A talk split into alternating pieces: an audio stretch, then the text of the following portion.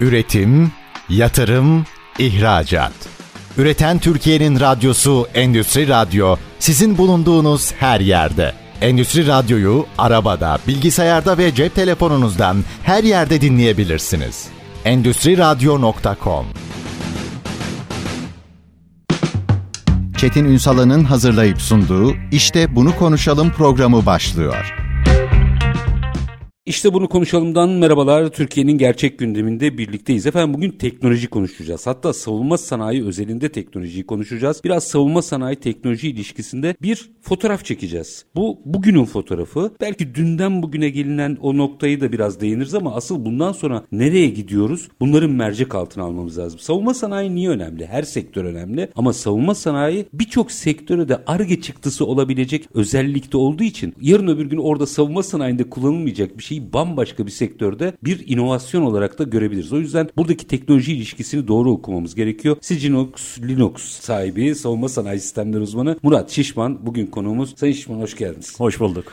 Üstadım savunma sanayi şimdi herkesin gözdesi. Ben bundan çok korkuyorum. Herkesin gözdesi olan sektörden çok korkuyorum. Çünkü bir süre sonra olay popülizme ve övünmeye dönüyor. Orada yapılan başarılı işler gölgelenmeye başlanıyor. O yüzden belki de bizim Türkiye'deki sektörlerimiz içinde belki buna biraz sağlığı da ekleyebilirim ama yeni teknolojiyi ve yeni ekonomiyi en iyi anlayan sektörlerden biri. Biz bugün kendimizi gazlamak yerine mevcut fotoğrafı konuşalım mı? Nedir bu ilişki savunma sanayi teknoloji ilişkisi ne durumda? Ne durumda? Yani aslında gayet iyi söylediğiniz savunma sanayi birazcık nazır çok değen bir sektör. Siyasallaşmaması, politikleşmemesi gereken bir sektör ki hani önümüzde TOG örneği var. Tabii. Mesela araç üretmek, araba üretmek çok zor bir sistem. Ama biz bunu ta geçen sene seri üretime başladı diye lanse edildi. Reklamlar yapıldı politik açıdan. E, bu hoş olmuyor. İnsanlara stres yükü biniyor orada çalışanlara ve tahminimce de orada bir insan kaynağı sıkıntısı var. Çünkü Türkiye çok yeni bir otomotiv üretiminde. Daha doğrusu elektronik böyle yazılımsal bir sistemin olduğu otomotiv üretmekte yeni ve çok sıkıntılar çıkacaktır. Acele tabii etmemek ki. lazım böyle şeyler. Tabii ki zaten isteseniz de acele edemiyorsunuz. Yani her şeyin bir süreci var. O süreci tamamlamadan, testlerde geçmeden bir şey üretmek çok zor. E bu da orada çalışanların üzerinde bir stres yükü oluşturuyor. Bu özellikle genç mühendislerde mühendisleri çok zorlayan bir O stresi sıkıntı. yönetmeye- Stresi yönetmek istemiyorlar. Rahat çalışmaları tecrübeli gerekiyorlar değiller. ve stres olduğu zaman da bu sefer verimleri düşmüş oluyor. O yüzden bu tip sektörleri birazcık kendi hallerine bırakmak gerekiyor. Çok fazla siyasallaştırmamak gerekiyor. Tabii övgüleri de hak ediyor burada Tabii. çalışan insanlar. Mesela milli muharip uçağımız var. Çok iyi bir şekilde devam ediyor. Allah'tan onu çok fazla siyasallaştırmıyorlar ve çok ön E, diğeri plana daha çıkmıyor. güncel de o yüzden. Daha güncel Hepimiz- evet halka ulaşan bir şey olduğu için otomotiv. Ama mesela uçak konusunda binlerce mühendis çalışıyor. Çok farklı firmalar çalışıyor ve tamamen yerli üretime odaklanılmış durumda. Yani teknolojiyi de son teknolojiyi de tabii ki burada kullanıyoruz. Yani yaptığımız milli muharip uçağı tamamen son teknoloji ürünü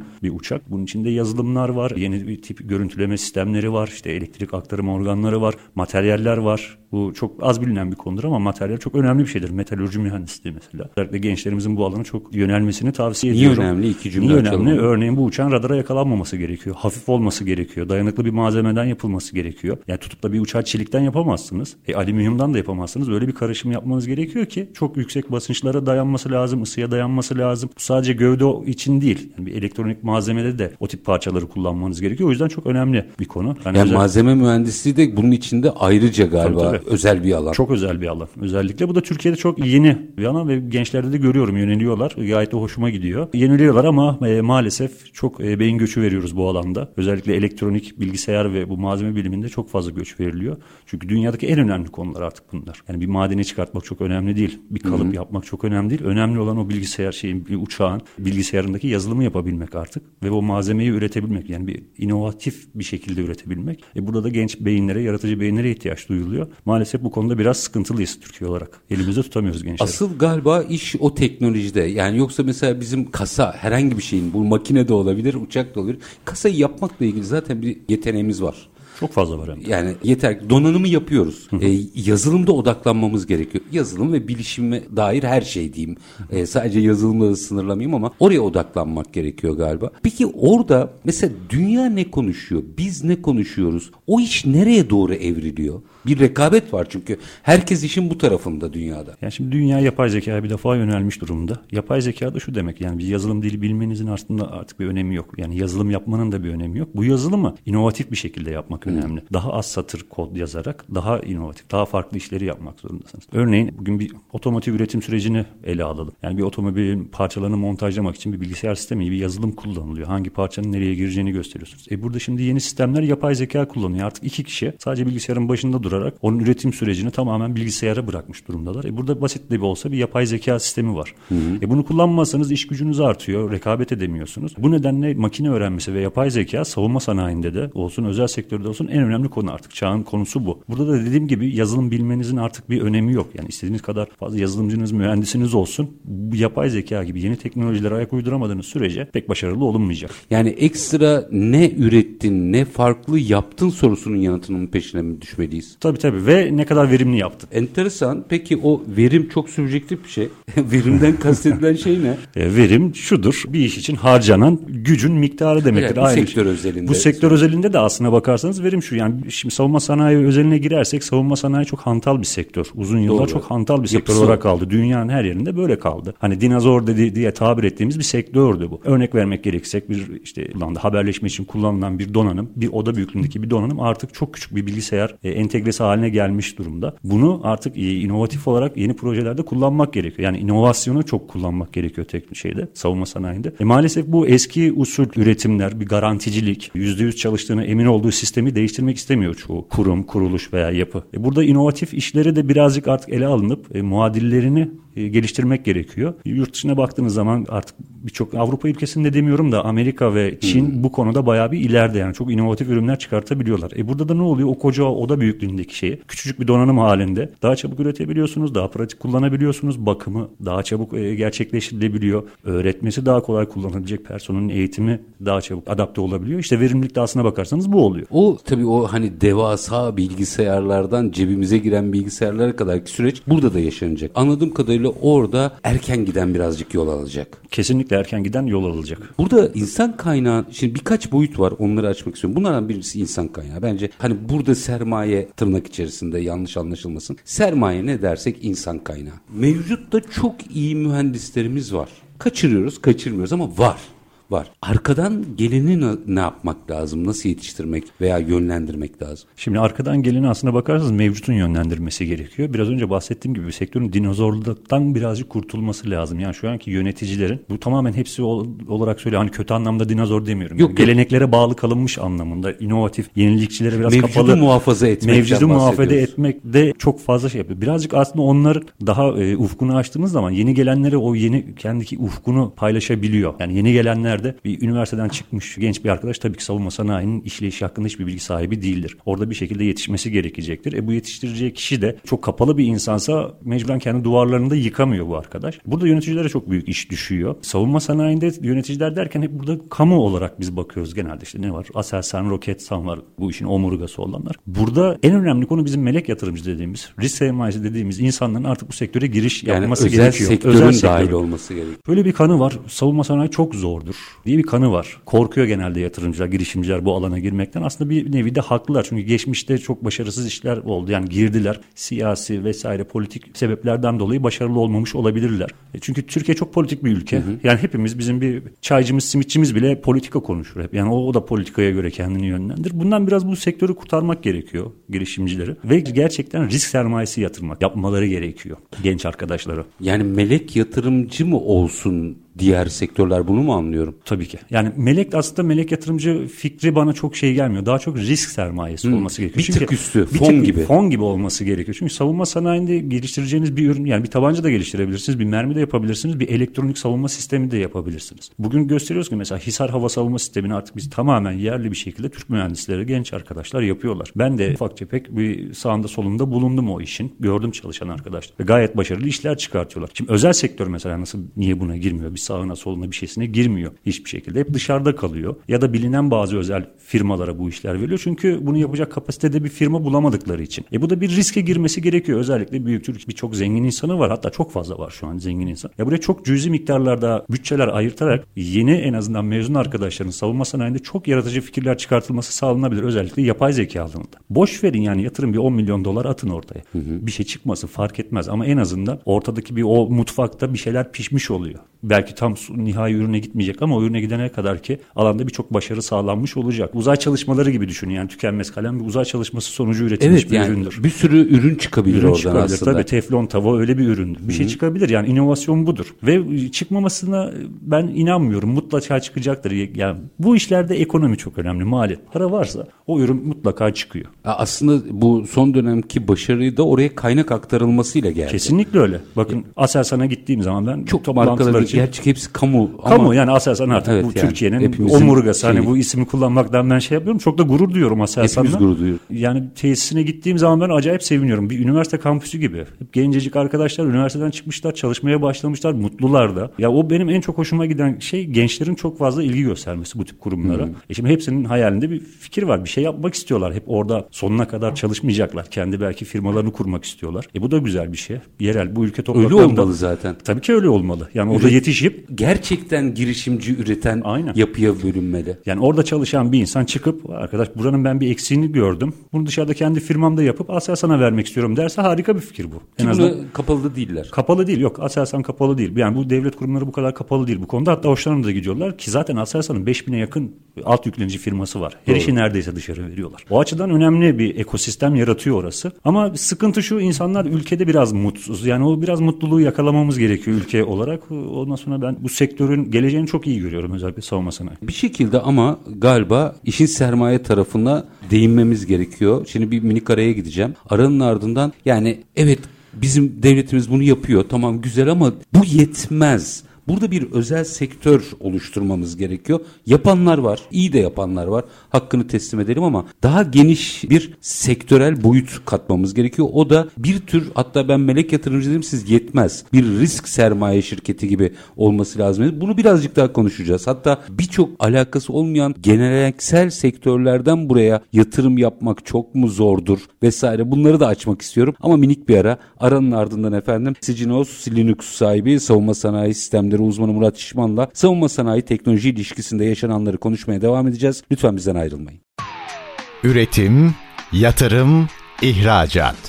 Üreten Türkiye'nin radyosu Endüstri Radyo sizin bulunduğunuz her yerde. Endüstri Radyo'yu arabada, bilgisayarda ve cep telefonunuzdan her yerde dinleyebilirsiniz. Endüstri Radyo.com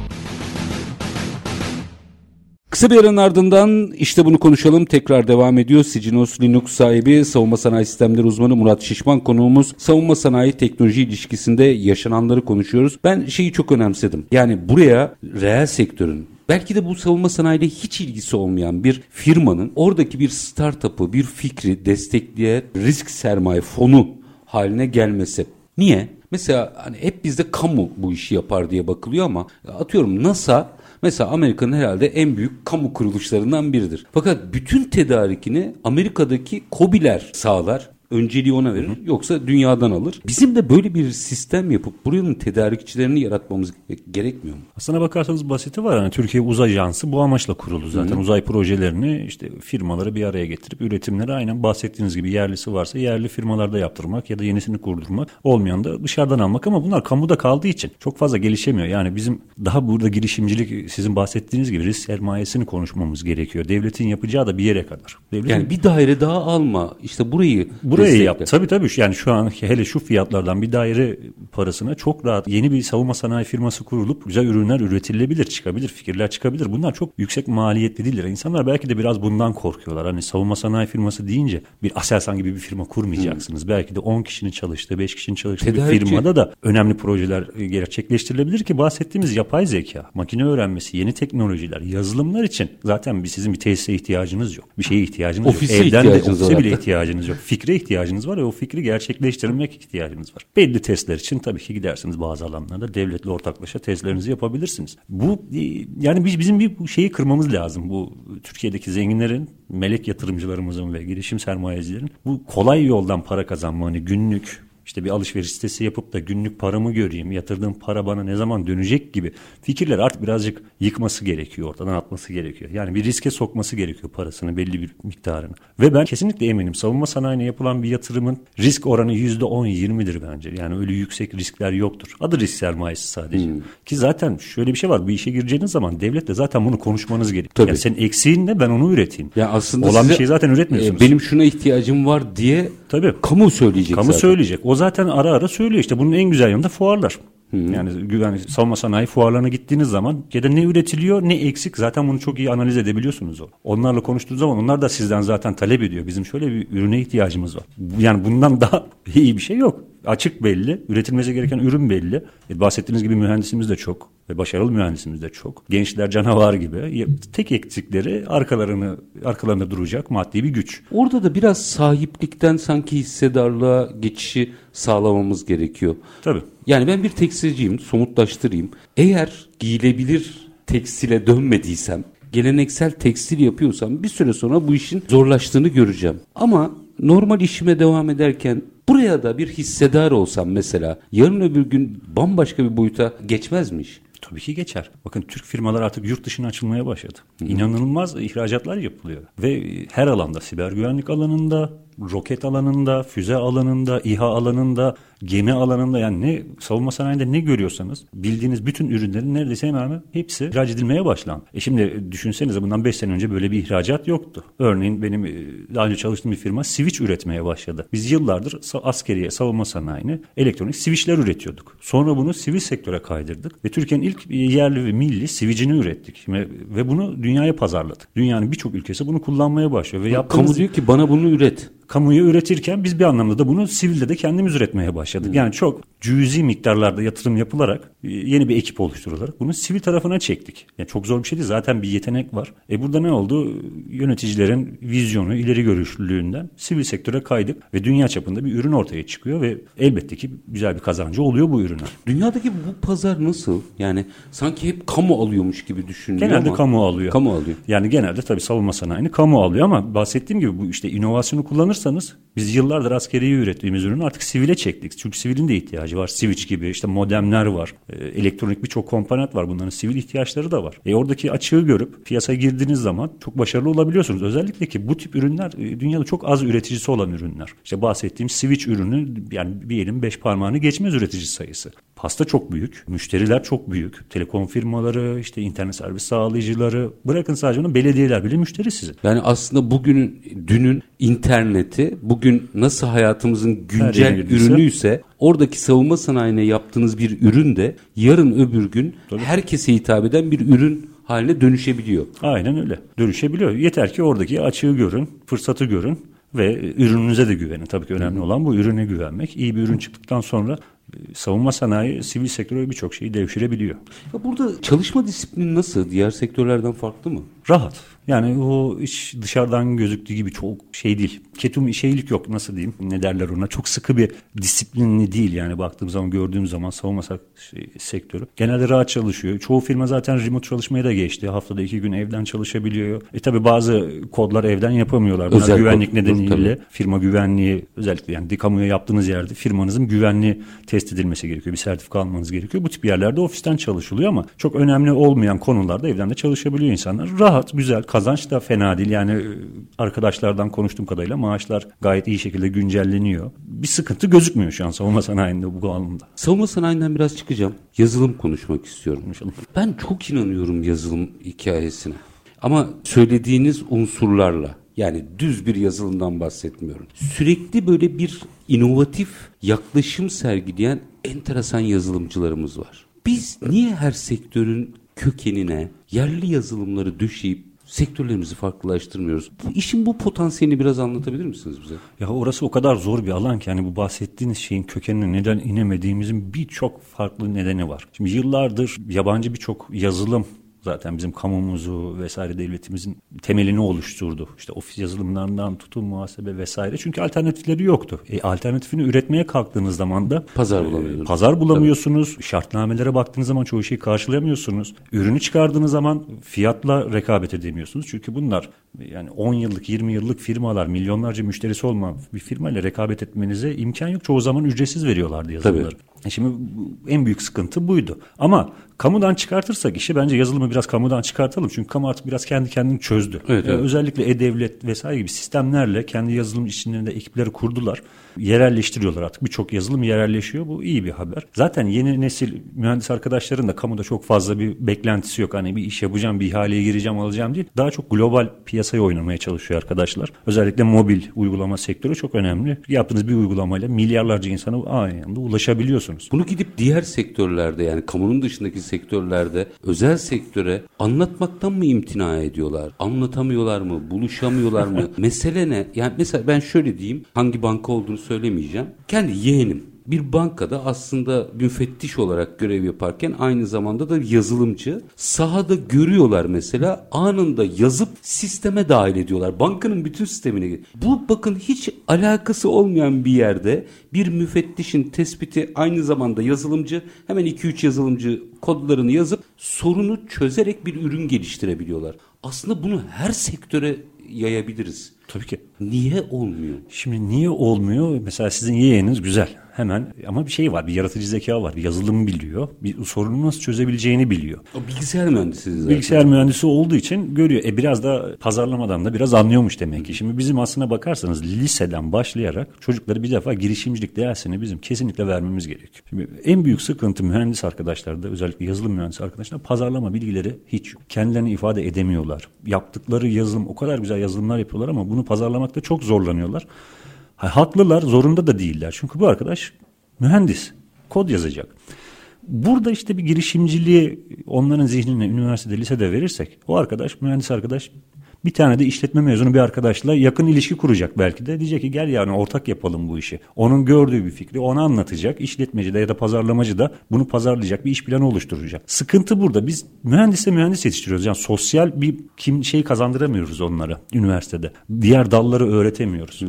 Tek tek tip insan yet ha tek tip de uzmanlaşıyoruz. Oysa öyle değil ki artık herkes bilgisi yani programcı olabilir, mühendis demiyorum. Çok rahat bir eğitime gidin. Yani işi kendinize veriyorsanız 3 ayda 4 ayda bir mobil uygulama yazacak kadar bilgisayar bilgisi öğrenebilirsiniz. Programlama öğrenebilirsiniz. E bir de fikriniz varsa çok rahatlıkla o ürünü çıkartabilirsiniz. Artık mühendis olmanın bir anlamı yok. Önemli olan bilginizi nasıl kullanabileceğiniz. Hı hı. İşte sizin yeğeniniz gibi açığı gördü ve bu hemen yetiştirdi ama orada da şu var. Ama orada şirket önemli. Mesela şirket, önemli, şirket evet. içi girişimcilik bu. Aslında evet. o şirketin çalışanı, o Çalışan. bankanın çalışanı ama bu amaçla içeride inovatif elemanlar tutuyorlar. Tutuyorlar evet. Bankacılık sektörü özellikle son zamanda başladı buna. Yani ya bunu kendi... niye başka sektörlerde uygulamayalım ki? Şimdi şöyle bankacılık mecbur uygulamak zorunda. Çünkü en ufak bir hatada milyonlarca dolar kaybedebilir. Çok riskli. Milyonlarca dolar kaybedeceğini bir milyonunu bu tip bir Yatırımına inovatif yatırımına harcayarak sorunlarından kurtulabiliyor. Diğer sektörlerde böyle bir dert olmadığı için belki de çözülmüyor. Ama olmalı. Olmalı Dünya tabii ki olmalı. farklı bir yere gidiyor. Farklı bir yere gidiyor. İşte bunu zaten görüp de vizyoner insan yani bu yöneticilerin o yüzden diyorum inovasyon ve vizyoner olması lazım. Biraz bu yapay zekadan, bilgisayar sektöründen, yeni teknolojilerden biraz haberdar olması gerekiyor. Sizin yöneticiniz tamamen kapalıysa bu sisteme siz istediğiniz kadar yeni fikirlerle gidin ona. Bu sefer o çocuk şey. da anlatamıyor galiba. Kesinlikle anlatamıyor. Çünkü zaten teknik bir insan zaten çok rahat anlatamaz. Yani kendini hmm. dile getirmesi ifade çok zordur, ifade edemez. O da eksik diyorsun. O, o, o en büyük eksiklik o. Yani o zamanda bende de çok büyük bir eksiklikti o. Yani çok iyi fikirlerin oluyor ama karşı tarafa anlatamıyorsun. Çünkü karşı tarafın bundan nasıl kar elde edebileceğini, nasıl faydalanacağını anlatmak için o insan gibi biraz da yaşamak gerekiyor. Yani o yüz, insanın yüzünden bakmak gerekiyor dünyayı. Burada bir eksiklik var işte. Ve daha sonra tabii girişimcilik eğitimleri aldım. Onlarla ilgili bir şeyler geliştirdim. Ticaret odasında çalıştım bir dönem. Orada tamamen artık işin ha yani böyle tamamen teknik değilmiş. İşin %30'u teknik, %70'i bunu pazarlamak ve o fırsatı yakalayabilmek, yani görmek. nasıl endüstriyel olur? Bunu yaptığımızda evet. ne sonuç çıkar? Bunu anlatabilecek donanıma getirmemiz evet, gerekiyor. Evet aynen öyle. Onu anlatabilmek önemli. Peki bir başka abi 2-3 dakika sonra araya gideceğim ama mesela yazılımda İsrail modeli vardır. O da enteresan gelir bana. Mesela oradaki yazılım şirketlerinde şey diyor e, kamu. Sen yeter ki üret. Ben dünyaya pazarlayacağım. Bu tip atraksiyonlar yapabilir miyiz? Bu tip atraksiyonlar yapmak için biraz İsrail gibi dünyada söz sahibi olmamız gerekiyor. Şimdi hmm. İsrail hani bir Lobisi yanlış anlaşılmasın Yahudi yani Musevi bir lobisi vardır dünyada. Tabii, tabii. Her ülkede var. Her, ülkede. Her ülkede mutlaka bir lobisi vardır ve onlarda bir kültürü var. Ekonominin de içindeler tabii. Bu Onlarda bir akrabalık kültürü gibi bir kültür var. Yani bir Yahudi öbür Yahudi'ye gittiği zaman mutlaka birbirine yardım ederler. Hı hı. Yani bir ürün çıkarmışsa onun pazarlamasına mutlaka yardım ederler. Öyle bir Musevilere özel bir yapı farklı var. bir yapı kültür var. Bu yüzden devlet ona sen yap yeter ki ben bunu pazarlarım diyebiliyor. Ama bizde hani Türkiye'de üretilen bir ürünün dünyada sen yeter ki yap ben pazarlarım diyeceğimiz yer işte Türkiye Cumhuriyetler olur. Avrupa'da veya Amerika'da çok fazla bir pazarlayacak bir şeyimiz yok. Ee, ne denir ona? Alan alanımız, Nüfuz alanı. nüfuzumuz yok. Şimdi bu nasıl olacak? Nasıl nüfuz alanımız olur? Silikon Vadisi'nin ne kadar fazla Türk firması olursa o kadar fazla nüfuzunuz olur. NASA'da mesela ne kadar Türk çalışanınız varsa o kadar oraya siz yazılımlarınızı sokabilirsiniz. Oradaki çalışanlar sizi pazarlayabilir. Ha, mesela ha. beyin göçünü de bu açıdan Var, koordine tabii. etmek gerekmiyor mu? E tabi bu da önemli bir şey. Mesela beyin göçü her zaman kötü bir şey değildir. Sizin oradaki Türk varlığınızı yani karar Türk firmalarını, karar vericilere sizi tanıtan bir aslında güzel bir şeydir. Lobidir. Lobidir. Beyin göçü de. Ama bizdeki bizdeki beyin göçü biraz öyle değil. Bizdeki tamamen yaşamak için gidiyorlar. Hani çalışmak için, proje geçirmek için değil. Maalesef Dahil ülkeden oluyor. kaçmak için gidiliyor. Bizde sıkıntı o. Yoksa çok önemli beyinlerimiz var. NASA'da çalışıyor. İşte Amerika'nın birçok uzaycılık, havacılık firmalarında çalışanlar var ama bu insanlar oraya bir, bir şey üretmek için gidiyorlar ve Türkiye ile de sürekli bağlarını yine devam ettirebiliyorlar. Gelip gelip gidebiliyorlar. Ee, söz konusu o şey kaçırmadan yapmak lazım. Yani bu gençlerimizi buradan kaçırmadan tamam okusun elbette burada çalışsın. Gitsin NASA'da uzay projesinde çalışsın. Hatta İl, belki yollamak lazım. Tabii ki. E zaten eski hatırlıyorsunuz Cumhuriyet'in ilk dönemleri Atatürk ne yaptı? Yapılan Türkiye'de bu. eğitim yok. Yapılanmak için mecbur gidip yurt dışından öğrenip gelin ve burada aktarın denildi. E tabii ki NASA'dan yani NASA'da çalışan birinin gelip burada bilgilerini aktarması işte CERN'de deney yapan birinin gelip burada eğitim vermesi çok değerli bir şey. Bir de bambaşka bir dil konuşuyorlar. Ben burada konuğumuz oldu. CERN'de dahil olan hocalardan biri. Yine buradaki üniversitelerden birinde vazife yapıyor ama çok fark ediyor. Çok, çok, fark ediyor. Benim de var tanıdıklarım. Öyle orada projede hatta hala projelere gidip gelen ve burada öğretim görevliliği yapanlar çok farklı. Tabii dünyaya bakış çok farklı. E, bu da inşallah Türkiye'de yavaş yavaş bu işleri aşacağız. Yani biraz daha işte uzay alanında, bilim alanında ne kadar çok çalışırsanız ufkunuz o kadar genişliyor, açılıyor. Hani biraz önce biz sizle mesela konuştuk bir gimbal dediğimiz kamera sistemlerini icat etmek için horozu araştırmışlar. Yani ha, horozun evet. kafası niye sabit kalıyor veya bir güvercinin. Bunu araştırarak araştırarak o gimbala sahip ve patent alıyorlar. İnanılmaz para kazanıyorlar. Ama bunu nasıl yapıyorsunuz? Gidip bir horozu araştırıyor. Şimdi bir Türk olarak gidip biz horozu araştırdığımızı düşünün. Ya araştırıyoruz, arge yapıyoruz desek biz gülerler, kovarlar delisin diye. Şimdi o kültür bizde çok fazla gelişmediği için onu biraz geliştirmemiz gerekiyor. O yüzden diyorum lisede Ortaokulda çocuklara girişimcilik ne demek, arge ne demek bunu önce bir anlatmak gerekiyor. Yaşayın. ee, zaten bu nedenle her cuma akşamı bu meseleyi konuşuyoruz işte bunu konuşalım da. Ee, açacağız. Bir minik araya gideyim. Tamam. Aranın ardından konuşacaklarımız var yine. Efendim e, Sicinos Linux sahibi savunma sanayi sistemleri uzmanı Murat Şişman'la savunma sanayi teknoloji ilişkisini konuşuyoruz ama aslında oradan biraz çıktık. Gördüğünüz gibi aslında bir ekosistemi konuşuyoruz. Bu ekosistemin farklı ayakları da var. Biraz burayı da açacağım. Ne zaman? Minik bir aranın ardından işte bunu konuşalım. Lütfen bizden ayrılmayın. Üretim, yatırım, ihracat. Üreten Türkiye'nin radyosu Endüstri Radyo sizin bulunduğunuz her yerde. Endüstri Radyo'yu arabada, bilgisayarda ve cep telefonunuzdan her yerde dinleyebilirsiniz. Endüstri Radyo.com Kısa bir aranın ardından işte bunu konuşalım demeye devam ediyoruz. Sicinos Linux sahibi savunma sanayi sistemleri uzmanı Murat Şişman konuğumuz. Savunma sanayi teknoloji ilişkisinde yaşananları konuşuyoruz. Şimdi bir de bir ekosistem meselesi var. Bir tarafta buna çok hevesli firmalarımız var. Startuplarımız diyelim. Onu bir dipnot tekrar söyleyeyim. Normal diğer firmaların yani sermaye birikim yapmış firmaların buraya mutlaka ortak veya hissedar olarak desteklemesi gerekir dediniz. O bence çok önemli. Bir tarafta bu potansiyelimiz var. Mühendislerimiz var. Orası eksik. Orayı tamamlamamız lazım. Bir tarafta kamunun savunma sanayi ile ilgili yani hem zaten savunma sanayi ama sanki biraz iş böyle askeriyeden de çıkmış bir sektör olarak algılanır bir biçimde çok ciddi bir konsantrasyonu var. Bir şeyler oluştu. Şimdi bu ekosistemi birkaç boyutuyla konuşalım mı? Birincisi nasıl geliştiririz? İkincisi bir takım lokasyonlar yapıyoruz. Oradaki lokasyondaki çalışma koşullarını ne yapmamız gerekiyor? Bir üçüncü boyut daha açayım arka arkaya araya girmeden. Ya bu konuda bizim partnerlik yapabileceğimiz, ya illa da dünyada herkese rakip olmamız gerekmiyor ki. Partnerlik yapabileceğimiz ülkeler var mı? Öncelikle isterseniz bu şeylerden bahsedelim. Yerleşkelerden bahsedelim. Hı hı. Yani örneğin işte teknoparklar yapıldı. Şimdi çok güzel teknoparklar var. Baktığımız zaman İTÜ'nün teknoparkı var. Üniversitelerin teknoparkları var ama bunlar genelde sivil için. Mesela İstanbul Teknopark tamamen Savunma Sanayi Başkanlığı'na ait bir yer. Burada savunma sanayi firmaları daha çok yer alıyor. Sivil firmalar da var elbette ama bu savunma sanayiyle ortaklaşa yani işbirliği içinde entegre olan firmalar, olanlar. entegre olanlar, onlar için de bir şeyler üreten firmalar. Ama bilişim vadisine baktığınız zaman ortada çok enteresan bir durum var. Koskoca bomboş bir alanda yüksek bir bina ve sağında solunda hiçbir sosyal donatı yok. Gidilmesi tamamen zor. Ne bir metro ağı var ne bir otobüs ağı var. Yani insanın çalışan bir insanın bilişim vadisine gidip gelmesi tamamen hani başka bir şehre gidip gelmenizden daha zor neredeyse. Hmm, orayı geliştirmeniz gerekiyor. Yani bir şey yapıyoruz daha sonra biz oralara gelişiyoruz. Aslına bakarsanız önceden bir altyapısının oluşturulup sosyal donatılarının yapılıp daha sonra o merkezin yapılması gerekiyor. Şimdi Teknopark İstanbul'a baktığınız zaman yanında havalimanı var. Pendik yanında yani birçok ulaşıma, ulaşım araçlarına yakın, e, sosyal çevreye yakın, yakında çok rahat yaşanılabilecek yerler var, oturulabilecek yerler var, ikamet edilebilecek yerler var. Ama Bilişim Vadisi gibi bir yerde mesela yok. Şimdi bu insanlara şöyle bir sıkıntı yaratıyor. Gitmek istemiyor kimse o, o tip bölgelere.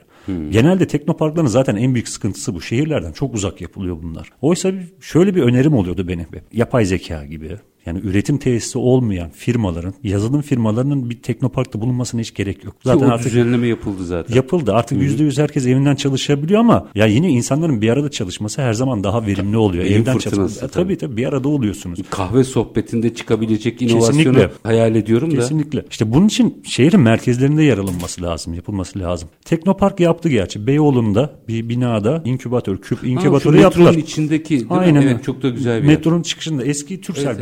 Binasıydı galiba orası bildiğim Bilmiyorum, kadarıyla. Şey, e, evet. Orada bir binası var işte tam böyle olması lazım. Şehrin merkezinde yazılımcıların gidip 24 saat istedikleri an gidip çalışabileceği, fikirler oluşturabileceği, orada yine farklı firmalarla görüş alışverişi yapabileceği, kredi çekecekse orada bir banka yetkilisiyle bu kredi görüşmesini yapabileceği bir alan, tipik bir inkübatör. Bu tip yerlerin çok fazla olması lazım. İşte Üsküdar Belediyesi'nin bunu yapması lazım. Kadıköy'de böyle bir yerin olması lazım. İşte Trabzon'un şehir merkezinde, Samsun'da bunlar çok rahat yapılabilecek şeyler. Ticaret odaları bunlar çok rahat bir şekilde yapabilir. Hani burada ben çok fark ettirir mi gerçekten çocukların oraya İnanılmaz gidip fark ettirir. İnanılmaz fark ettirir. Bir defa her gün orada bir eğitim düzenleyin. Yani devlet olarak. Ve bunları ben devletten de beklemiyorum. Ticaret odaları yapsın. Ticaret odaları zengin kurumlar. Yaparlar da bu Çok arada. rahat yani yaparlar. Projeyi, projeyi o yüzden burada konuşuyoruz ki Hı-hı. herkesin aklına düşürelim. Yani rahatlıkla bu tip projeler geliştirebilirler. Zaten devlet buna destek veriyor. Tabii. İnkübatör kuracağınız zaman devletin çok büyük teşvikleri var. Doğru. Ve bunu da yapacak olanlar ticaret odaları. Yani tutup ticaret sanayi. Özel e, dernekler bunların altından kalkamaz. Ticaret odaları bunlar çok rahat yapabilir her ilde. E, yapın tabii yani siz diyorsunuz ki nasıl hani bir ortama şey çıkacak mı bir çıktı verecek mi? Kesinlikle vermemesine imkan yok. Yani bu şey mi burada marka söyleyeceğim ama Rütük beni affetsin. İlk başlarda bu işler ilk olurken galiba Google'ın ofisi mi ne hep konuşulurdu ya evet. vay be falan hani işte içeride dinlenme alanları var spor alanları veya bilardo alanları vesaire aslında böyle bir ortam mı sunmak gerekiyor kesinlikle, çocuklara? Kesinlikle böyle bir ortam sunmak lazım. Yani en önemlisi bu çocukların gelip etkinlik yapabilecekleri bir alan lazım. Öyle çok cafcaflı, bilardo masalarına falan gerek yok. Bu arkadaşların gelip burada kendilerini anlatabileceği, projelerini sunabileceği ya bir toplantı salonu, bir işte bir kahve içecekleri bir alan, bir, bir kütüphane gibi düşünün. Öyle bir alan yeterli bu insanlar ama buralar çok aktif kullanmak gerekiyor. Sadece binayı yaptık o olmuyor. Onu sürekli aktif olarak kullanmak lazım. Konuşmacılarınızı getirmeniz ha, lazım. Aktiviteler koymak Mesela lazım. bankaların orada birer yetkilisi olmak zorunda ki arkadaşlar girişimcilik yapacaksanız buyurun biz size girişim kredisini şu şartlarda vereceğiz. Belki de orada bir yatırım ortaklığı olacak bankayla. Bu personellerin orada olması lazım ki işe yarasın. Yoksa bina önemi yok. Yani ben evimde çalışırım o binaya gitmem. Niye gideyim ki rahatımı bozayım? Oraya gitmemin bir amacı olması lazım. Geliştirilmesi gerekiyor Tabii. o yapıların. Yani oraya gittiğim zaman bir fikir alabilmem lazım oradan ya da yeni bir fikir bulabilmem lazım. Yaptığım ürünü orada pazarlayabileceğim, bana orada de, o pazarlamaya destek verecek birinin olması lazım. İşte COSGAP'ten bir yetkili olacak. Bir kişi yeterli bir yetkili. Ne bileyim reklamcılar derneğinden birisi olur belki. Yaptığım ürünü nasıl daha iyi pazarlayabileceğimi anlatacak bir etkinlik düzenlenir. Ve bu tip çok basit bir etkinlik şeyleri bunlar yerleri. İnkübatör yapılır. Hı hı.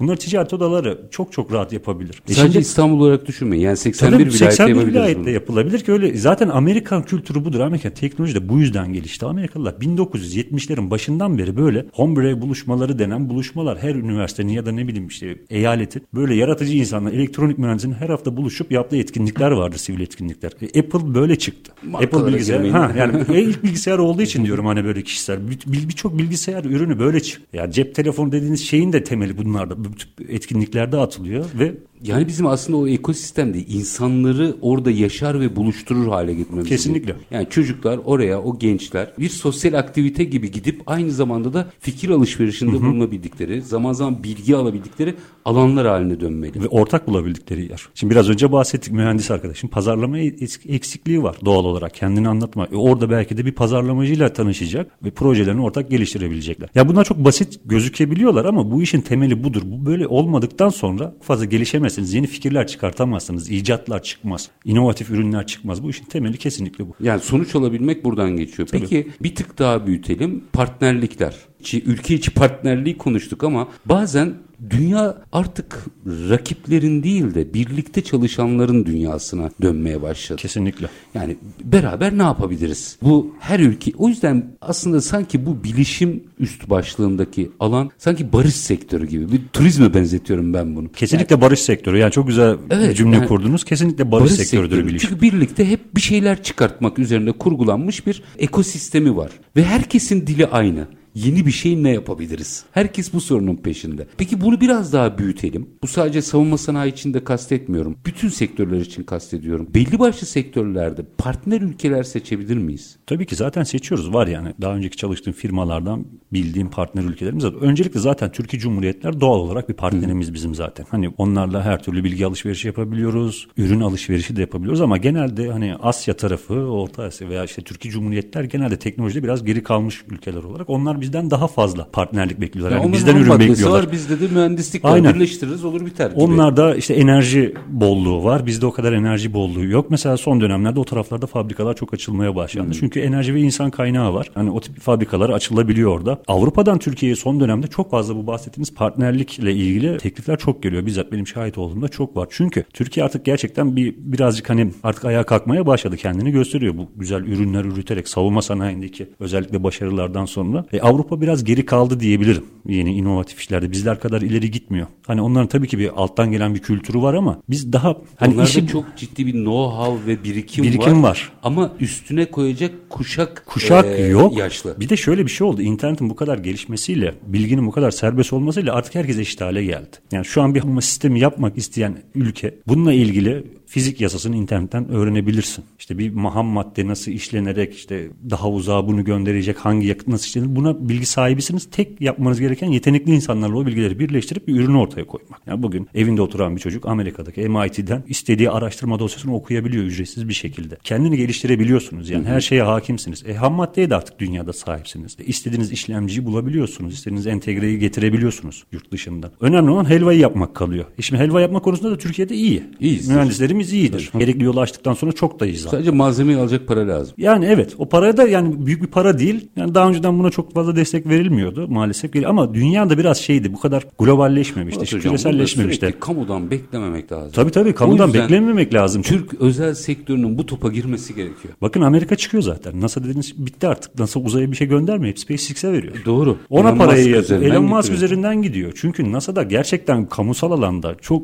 en basitinden söyleyeyim hamilelik izni ayrılan birisi yüzünden bir proje iki ay atlanabiliyor. Tabii, Ama tabii. özel sektörde öyle bir şey yoktur. Onun yerine biri gelir. Tabii. Ya da o imzayı hemen gün içinde 24 saat içinde atabilir. Gece yarısı yatağından kaldırıp imzayı alabilirsiniz. Ama kamuda bu tip bürokratik işlemler çok uzun olduğu için e, sıkıntıları NASA da bunu görünce çok mantıklı bir şekilde özel sektöre verdi artık işlerini. Hemen de devretmiyor. Tamam devretmiyor. Şey, partnerlik işte. Aynen. Know-how NASA'da, bilim çalışmalar NASA'da ama işi yapan teknik kişi SpaceX'e veriyor. Ya da diğer firmalara veriyor. E şimdi tabii gelecek bu böyle yani. Yapacak başka bir şey yok. Tamamen kamuyla olacak bir iş değil bu. Olmaması da gerekir zaten. Israrla söylüyorum iki dakikam var. Bununla ilgili bir yorum alayım tekrar bitireyim. Hiç bu konularla ilgisi olmayan bir firmanın bile sadece projeyi dinleyip ona hissedar olabilmesiyle Türkiye bambaşka yere gidebilir mi? Kesinlikle bambaşka yere gidebilir. Niye korkmasınlar böyle şeylere partner olmaktan? Ya şimdi geçmişine baktığın zaman korkmasında haklı dediğimiz gibi. Yani siyasi olaylardan şey. Yani Tamam. Seçim değişir, Geçti. yönetim değişir, her şey. Şimdi o değil. Onu atlattı artık savunma sanayi. Artık hangi parti gelirse gelsin fark etmiyor. Bir artık bir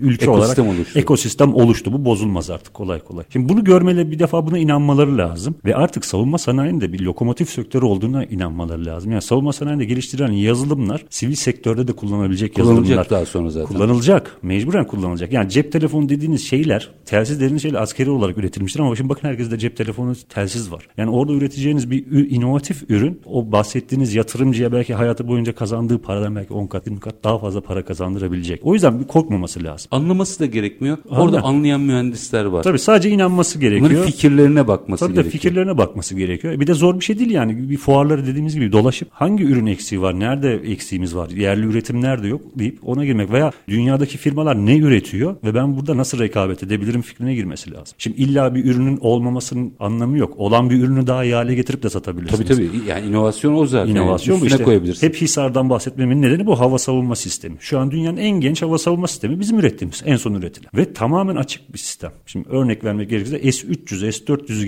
geliştirmeniz o kadar zor ki. Çünkü eski hantal sistemlerle yapılmış ama bizimkiler tamamen yazılımsal çalışıyor. Tabii. Çok ufak değişikliklerle, maliyet değişiklikleriyle belki de range'ini iki katına çıkarabileceksiniz. Daha farklı platformlar ekleyerek geliştirebileceksiniz. O yüzden en genç hava savunma sistemi bizdeyiz diyebiliriz. Şimdi düşünebiliyor musunuz ne kadar önemli bir şey bu? Bence asıl katma değer de burada. Yani yıllar önce bir şimdi firmasının adını söylemeyeceğim tabii. Bir fabrika böyle basın gezisinde o yıllarda genel müdür demişti ki artık müjdeler olsun yabancı bir genel müdürdü. Yerli bir otomobil üretiyoruz dedi. Ben de demiştim ki motoru ve yazılımı burada mı? Yok o zaman biz onu zaten üretiyoruz dedim. Ama şimdi savunma sanayinde anladığım kadarıyla biz o motor ve yazılım hadi motor birazcık daha zaman var ama yazılımı biz üretiyoruz. Galiba doğru noktaya geldik. Tabii en önemlisi yazılım. Motor sorun değil motor da üretebiliriz. Biz de şu an çok maliyetli olduğu için hani dışarıdan çözümde bulunduğu sürece çok o maliyete girmeye gerek Tabii de yok. bunun travmasına girmemek lazım. Aynen. Üretmeli miyiz sorusunu. Meli miyiz sormalıyız. sorusu önemli tabii ki. Yani üretebiliriz. Bir defa motor üretiyoruz zaten. Özel firmalar da üretiyor. Hatta çok da başarılı. Şimdi fir- isim vermeyeyim birkaç firma var. Çok İHA'larımızın motoru, roketlerin motorunu yapan firmalar var. E, Türkiye'de de TUSAŞ gibi bir firma var. Yıllarca yapmış. Sizin dediğiniz gibi parayı verirseniz yapılır. Gerekli mühendis insan kaynağını koyarsanız yapılır. Ama şu anki sistemlerde ihtiyaç yoksa yapılmaz. En önemlisi yazılımı kendiniz yapmaz. Galiba Platformu en kendiniz. kritik kırılma o mühendisleri burada tutma. Burada meselesi. tutma, Onun evet. için de diğer sektörlerdeyseniz de buraya bir göz atın. Hem kendinizi hem mühendisi hem de ülke ekonomisine aslında katkı Ya sağlayabilirsiniz. kesinlikle yani şu an heykeli dikilecek insanlar ben söyleyebilirim. Savunma sanayinde çalışan mühendisler, yazılımcılar yani bu ülkede kesinlikle heykeli dikilecek insanlardır. Dünyada çalışamayacakları hiçbir firma yok. Belki burada aldıkları maaşın 5 katı 6 katı maaşla ve çok rahat bir hayatla her dünyanın her yerinde yaşayabilirler. Ama gitmiyorlar. Ülkeleri için vatansever bir şekilde çalışıyorlar. O insanları üzmemek lazım. O insanların bilgisinden de faydalanmak gerekiyor. Genç arkadaşları onlarla çalıştırıp birazcık bilgilerini sömürmek gerekiyor onların. Yaşayın. E onlar da zaten hiç bu konuda sıkıntılı değiller. Seviyorlar böyle işleri. Dediğim gibi heykeli kesinlikle dikilecek insanlardır. Sayın Şıma çok çok teşekkür ediyorum. Çok keyifli. Biraz e, bu savunma sanayi teknoloji ilişkisinde çok da herkesin konuşmadığı bir alanı, bir bilgiyi bizle paylaştınız. Nokta atışı tespitleriniz ve önerileriniz vardı. Siz, Sicinos Linux sahibi, savunma sanayi sistemleri uzmanı Murat İşman. Çok çok teşekkür ediyorum. Ben teşekkür ederim böyle bir program yaptığınız için. Estağfurullah var olunuz efendim. efendim biz bugün savunma sanayi teknoloji ilişkisinde yaşananları Murat Şişman'la konuştuk. Önemli mesajlar verdi. Eksiğimizi fazlamızı çok net ortaya koydu ama cesaret. Biraz cesaret yani bambaşka konuda faaliyet gösteriyor olabilirsiniz ama yani tabii herkesin kendi şahsi harcamasıdır. Hiçbirimizin haddine düşmemiş ama hani belki bir ev daha almak yerine orada bir startup'a yatırım yaparsınız da o startup sizi de kendini de sektörü de ülkeyi de başka bir yere taşır. Düşünün derim. Biz her zamanki gibi bitirelim. İşinizi konuşun, işinizle konuşun. Sonra gelin işte bunu konuşalım. Hoşçakalın efendim.